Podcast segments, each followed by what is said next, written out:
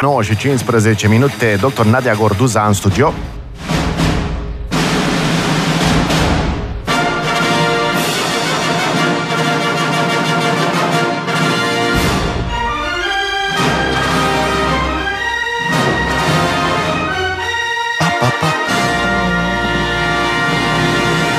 Zbang! Bună dimineața, Nadia!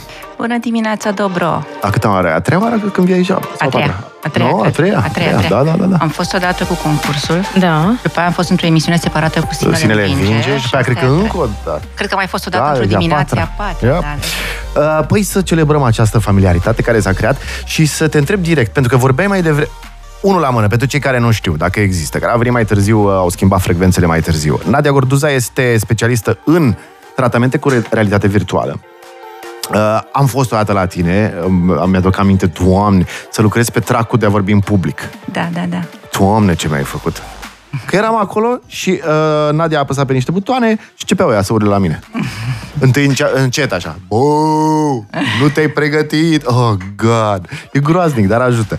Uh, foarte mult cu fricile de zbor lucrezi, cu tot felul de fobii, pentru că e o terapie a expunerii foarte uh, benignă.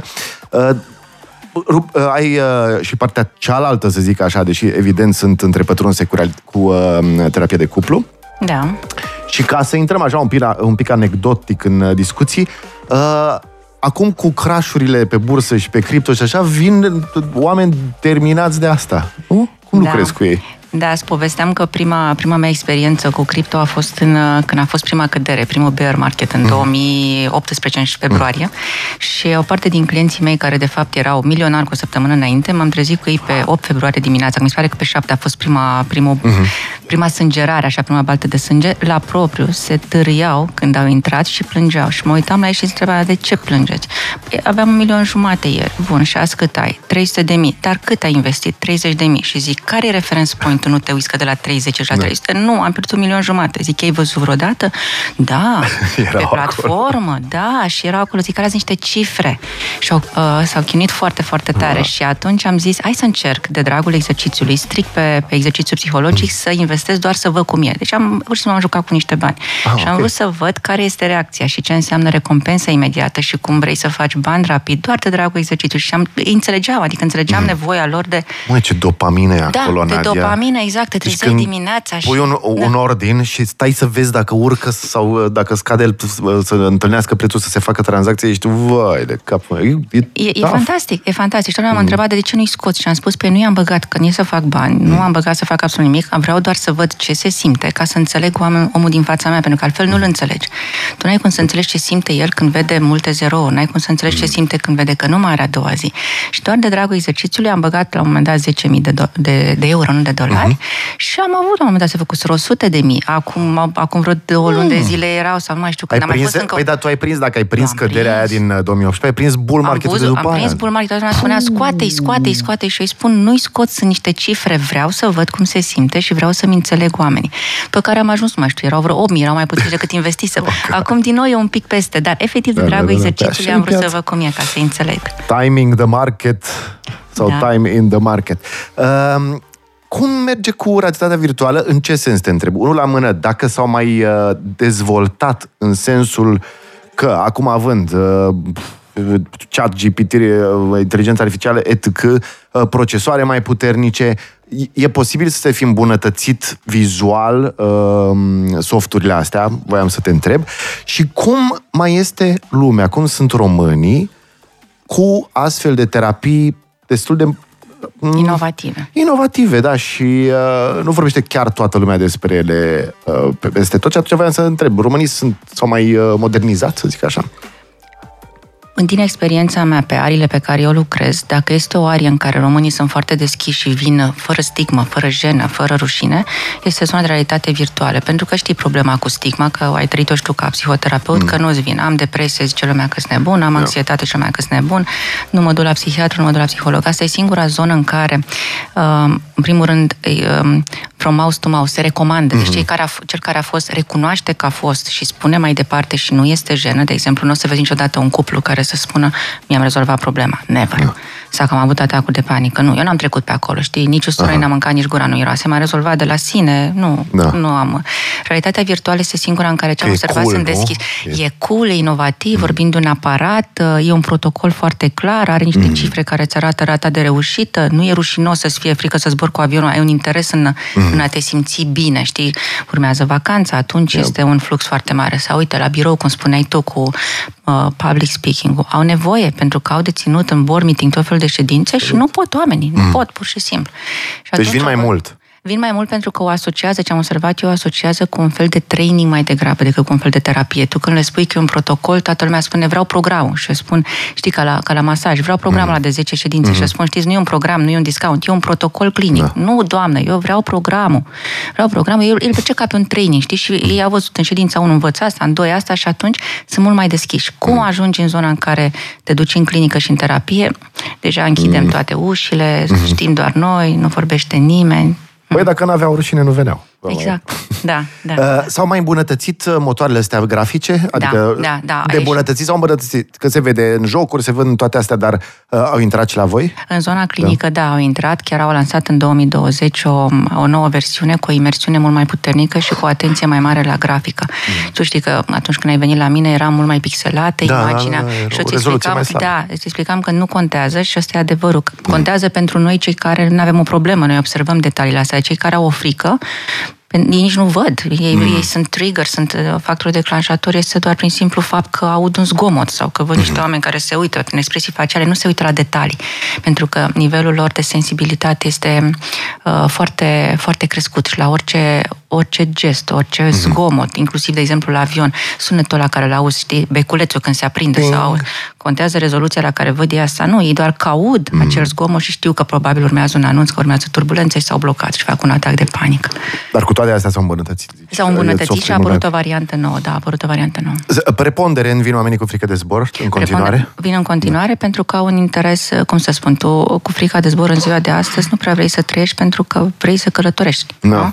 Dar cu multe alte frici, spre exemplu, uh, chiar și cu public speaking-ul, adică nu ți în fiecare zi, mm. hai să fim serioși. Deci fie atunci când ai o când știi că urmează o prezentare, nu știu, de, de licență sau trebuie Da. să mergi să ții un speech, vii și îl pregătești, înveți tehnici și după aia îl pregătești intensiv o săptămână înainte și te duci cu el pe scenă. Ai protocol cu ședințe CNA? E acolo, Uh. deci eu am un trac și niște, un stres, nu trac, am stres când, când sunt șed- ședințe CNA și trebuie să fiu avocatul nostru și așa mai departe. Uh, God. Tot ce ai de făcut, Dobro, e să vii să-l pregă- să- în primul rând să-l pregătești și să vii să faci în șase ședințe care ar trebui mm. să le faci, îl ții în permanență, pentru că tu te, ce se întâmplă de fapt? Tu te desensibilizezi. Mm. Și te desensibilizezi într-o zonă, tu știi că de fapt în expunere m, la realitate virtuală, mm. de fapt noi reclablăm, noi rewire the brain, noi reclablăm, recablăm creierul. Și atunci, în momentul în care tu vii, că toată lumea mă întreabă, da, mă, dar eu știu că ăștia nu sunt reali. Și eu le explic că problema voastră nu e zona în care știu, adică în, uh, în neocortex, în, uh, în zona rațională de decizie. Problema Conștientă. voastră conștientă, mm. e în amigdală și tot încerc să le explic. Uite, hai să ne imaginăm că voi sunteți ca o casă și neocortexul e sufrageria. Oricâtă curățenie faceți voi în sufragerie și le puneți la toate lucrurile la loc și vă dați argumente și citiți și înțelegeți, problema voastră e în bucătărie și dacă bucătăria aia noi ne putem accesa. Iar aia are nevoie să fie desensibilizată și să o reclab, recablăm, să o reunim cu o altă zonă mult mai funcțională. Mm. Iar aia tu nu ești conștient când se întâmplă, aia se Eu. întâmplă prin expunere. Deci tu prin expunere pur și simplu te desensibilizezi în zona Ne amigdaliei. întoarcem imediat, Nadia Gorduza, 9 și 24 de minute. Dacă aveți întrebări, vă rog, 0758 94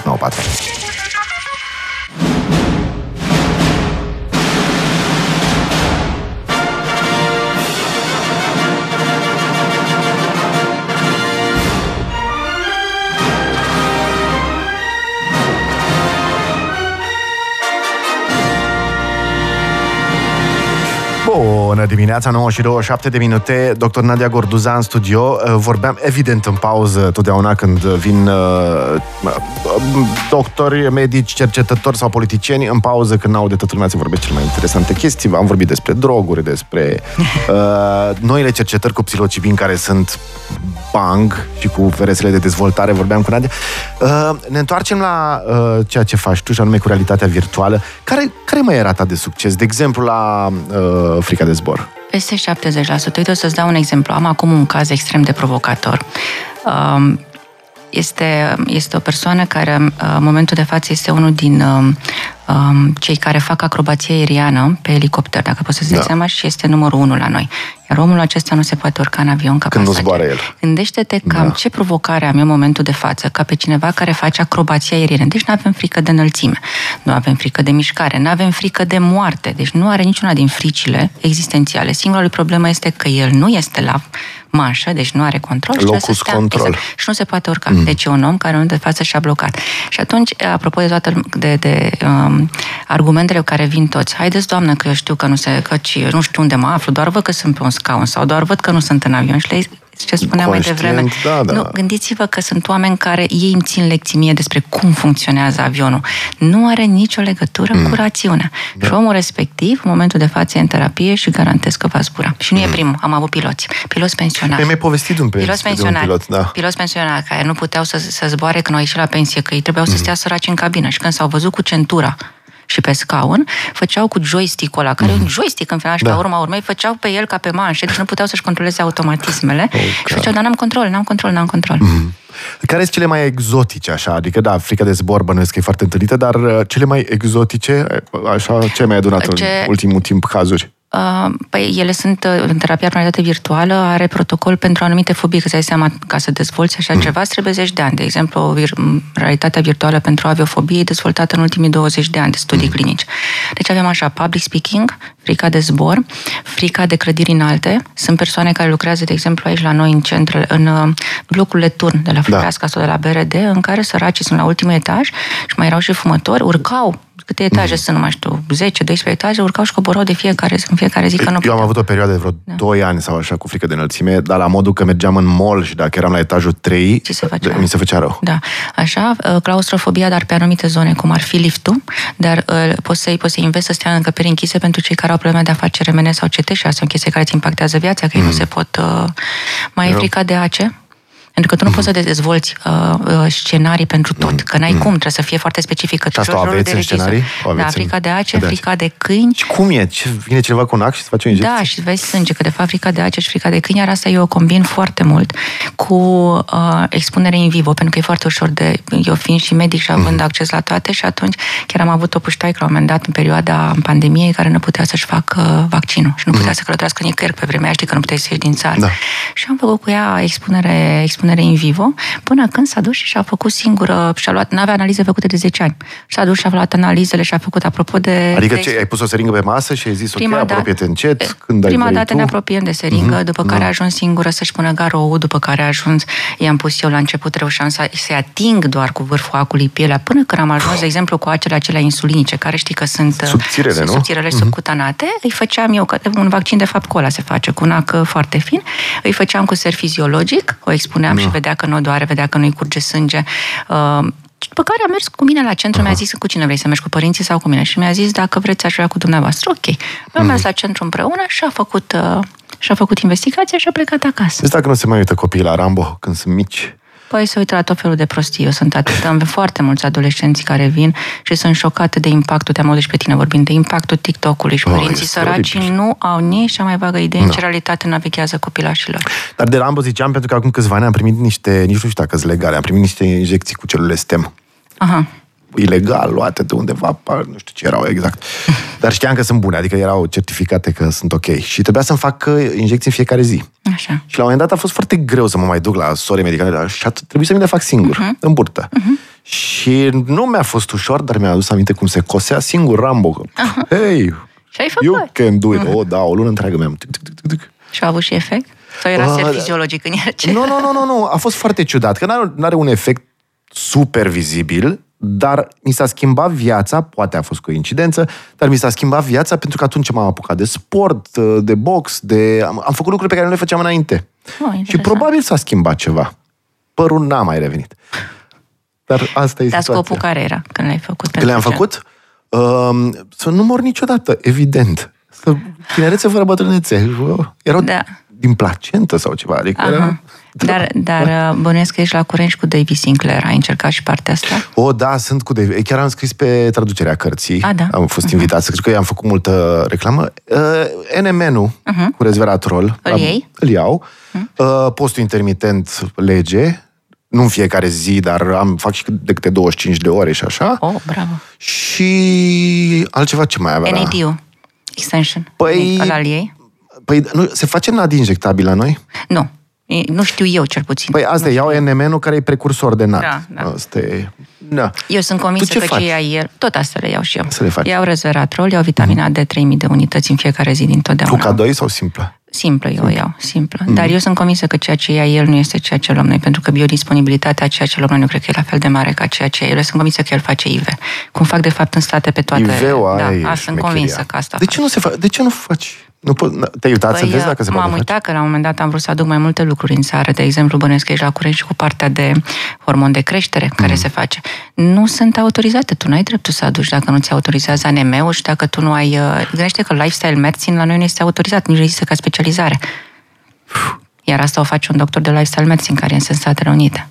Uh, eu am zis-o de multe ori, suntem foarte fraieri. Noi am fi o țară foarte potrivită, cu mulți oameni care ar vrea să cerceteze și vorbesc de cercetători ca lumea, și mulți oameni care ar vrea să fie testați pe asta, pe studierea noilor medicamente uh, pentru uh, psihiatrice. Exact. Adică, ce vorbeam, psilocibinul, efectul uh, terapiilor uh, uh, în stări alternative de conștiință, etc.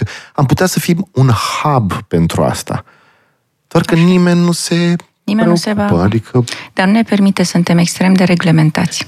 Și noi facem, noi oricum suntem cu vreo 40 de urmă, ani de, în urma Da. Statele Unite și vreo 20 în, în urma Europei, adică mă refer la centrele mari. Mm. Franța, Anglia, Germania. dușuri reci faci? Adică sau imersiuni în apă rece? Uh, nu, nu, nu fac. poți. Nu, nu pot, sunt foarte friguroasă. Aici am o problemă. Știu că ar trebui, dar nu pot. Uh, e, eu nu puteam. Așa, și cum ai reușit? Încet. Expunere. Adică Gradual. Am încercat toată, am zis, mi-adun toate forțele, iară, Rambo, etc. Și m-am făcut uh, cu niște contracturi pe spate, musculare, de la, Da, pur și simplu de la șocul termic. Și am zis, ok, stai puțin. Care e scopul meu? Să ajung să fac, nu să bă, fiu marele bă, îndurător viking. Și am început ușurel, apă un pic mai rece. și Corpul...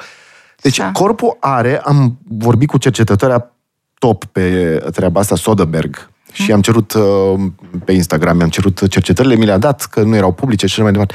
Uh, corpul are ca un fel de, știi cum sunt uh, termometrele cu min-max, care îți arată într-o zi cât a fost maxim, cât a fost minim. Corpul are niște rețele genetice, hormonale, etc., care tot așa știu cât duc rece și cât duc cald. Și nu durează mult, câteva zile și începi să suporți apa rece și nu durează mult, probabil o săptămână și nu mai poți fără apă rece dimineața. Incredibil. Deci îți crești intervalul, de fapt, în care tu vibrai înainte, acum îl crești. Exact, exact. Și pe uh, cald și pe rece. Caldul e foarte bun, mai ales pentru femei. Uh, la bărbați e o problemă cu uh, bijuteriile coroane, ca să zic așa, dacă stai mult în cald. E chiar e o problemă mare. Dar la femei, saună și rece, puh, este... Oh, doamne! O să te încep simți. exposure pe zona asta. Da, da, da, da, este. Păi, uh, 9 și 36 de minute, ai refuzat, ai, a fost vreun caz de fobie pe care l-ai refuzat? Adică ai zis, băi, n-am ce să fac aici, n-am nici protocol, ceva super exotic. Nu, am avut, uh, am avut niște cazuri de fobie care nu puteam să expun în virtual și a trebuit să expun în vivo, ca de exemplu frica de a voma. Și a trebuit să concep, că spuneam că în zona de expunere, pe lângă rolul tău de specialist, de psiholog, medic, whatever, ce ești acolo, tu trebuie să joci rolul de scenarii și regizor. Și asta, Ia. de fapt, contează enorm. Dacă tu știi cum să combini ca să recreezi povesti, povestea unui. Mai din, uh, din filme de pe YouTube, cu zgomote, de fapt, re- uh, persoana respectivă nu putea nici măcar în afara băii să stea dacă și auzea, și auzea fetița vomitând. Deci zgomotul Wow. de bleac pe ea o, o bloca. Și atunci am, am uh, investigăm foarte mult să văd care sunt trigger. Pare Lady Gaga o scenă. Ai văzut-o când Nu, aia nu. vomită una pe ea vreo 10 minute pe scenă și bă, aia Nu, nu poate pot fi să folosită. cred. Da, da, da. Asta zic, deci am, am căutat exact pe ce, o decla- ce, ce declanșeai fobia, am căutat Mm. sunetele cât mai accurate posibile. Îți dai seama că și eu trebuia să particip. Nu e plăcut să... Dacă nu dai mie un reportofon marțea dimineața, eu lunea seara ies. Da, și femeia nu pleca nici măcar, deci mai mânca, la- nu mai pleca din Doar. casă, nu mânca la restaurant, pentru că față e funcțională, Mm. călătorește, mănâncă. Și poate să-și îngrijească fetița, ca să ia cea mai mare problemă. Copiii mici, zvomită la febră, la asta, ea Mm. nu putea să stea lângă copilul ei de 2 ani, de 3 ani cât avea atunci. Era groaznic, ca mamă. La, la fobiile, uh, fobiile, prin definiție, au uh, trigger cunoscut. Mhm. Dar ai uh, tulburare de, de panică, de exemplu, unde n-ai? Lucrezi și pe asta sau acolo nu Lucrez, ai? lucrez, dar acolo nu pot să folosesc realitatea virtuală, că e mult prea larg spectru, Mhm. că tu nu poți să mergi pe un, uh, nu tot timpul un trigger anume. Mhm. Și acolo merg mai degrabă pe zona de imagerie ghidată, pentru că n-am cum să reconstruiesc într-un mediu virtual. Îl reconstruiesc cu imageria lui și lucrez, am anumite tehnici acolo, da. Uh, am lucrat și eu un pic cu... Uh, eu mai lucrez cu EMDR, am făcut niște cursuri Ai de făcut, EMDR aha. și... A uh, funcționat? Funcționează. Uh-huh. Dar uh, voiam să zic că pe asta uh, am citit o nouă, mă rog, nouă, nu-i nouă. Am citit o abordare din CBT, practic, uh-huh. că de fapt ce e diferit la cei care au tulburare de panică, atunci când au atacurile de panică, este modul în care interpretează semnele corpului. Uh-huh. Pulsul, uh-huh. uh, anumite senzații în corp și așa mai departe. Și uh, uh, pe aia, dacă te joci un pic, și de obicei, dacă te uiți în urmă, discutând cu pacienții care au problema asta, găsești undeva în copilărie niște întâmplări foarte fiziologice. Frică de vomitat, uh, etc., tot felul de lucruri de genul ăsta.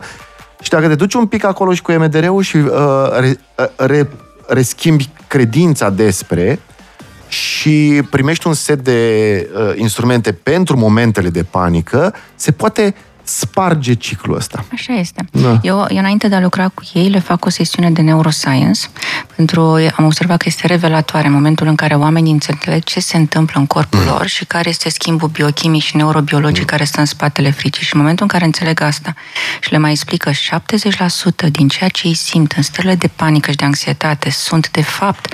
Normale. Sunt, uh, nu, nu, nu neapărat că sunt normale. Sunt activări ale sistemului nervos simpatic pe care tu le găsești în aproape toată patologia cardiacă, respiratorie și digestivă. Uh-huh. Faptul că tu ai o tahicardie dată de un nivel de hormon de stres crescut nu înseamnă că tu ai o boală de organ, că ei săraci ajung în camera de gardă crezând că au o problemă și se tot duc la cardiolog toată ziua, le spune nu ai nimic și îi spun domnul doctor, doctor e prost că nu găsește ce am. Și în momentul în care le arăt că spectrul de simptome din anxietate și din atacurile de panică se suprapune pe foarte multe patologii și că omul normal prima dată merge la doctor și caută boala organică și că nu înțelege că de fapt este o problemă dată de același hormon, dar care intervine mm. punctual în momentul E- este. respectiv, este mind-blowing. Se uită și spune serios și E am un spus, wow da, moment. e un wow moment. Și în momentul în care au înțeles lucrul ăsta, acceptă fiecare modificare, cum ai Mhm. spus tu. Când au pulsul crescut, când se hiperventilează, când au stare de grație, au stare de vomă, nu se mai duc la camera de gardă, înțeleg de unde vine și le dau și tehnica cum să-l scadă. Mhm. Instrumentele, Că-ți exact. activezi parasimpaticul și învăț ce se întâmplă în momentul respectiv. 9 și 40 ne întoarcem imediat.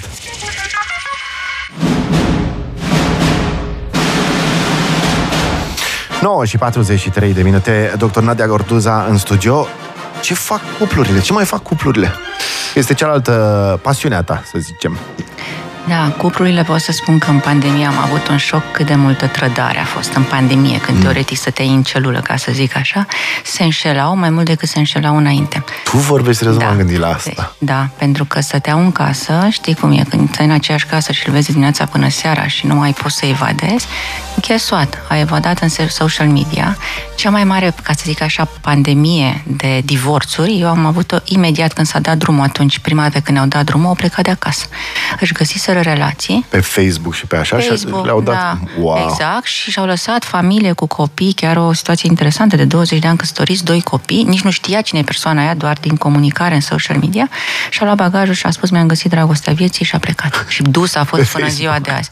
Da, Oh, da. God. Dar uh, înșelat virtual, trădare virtuală, este fantastic. Deci în pandemie, eu am trecut prin pandemia divorțurilor, nu prin pandemia... Și acum cum mai sunt cuplurile?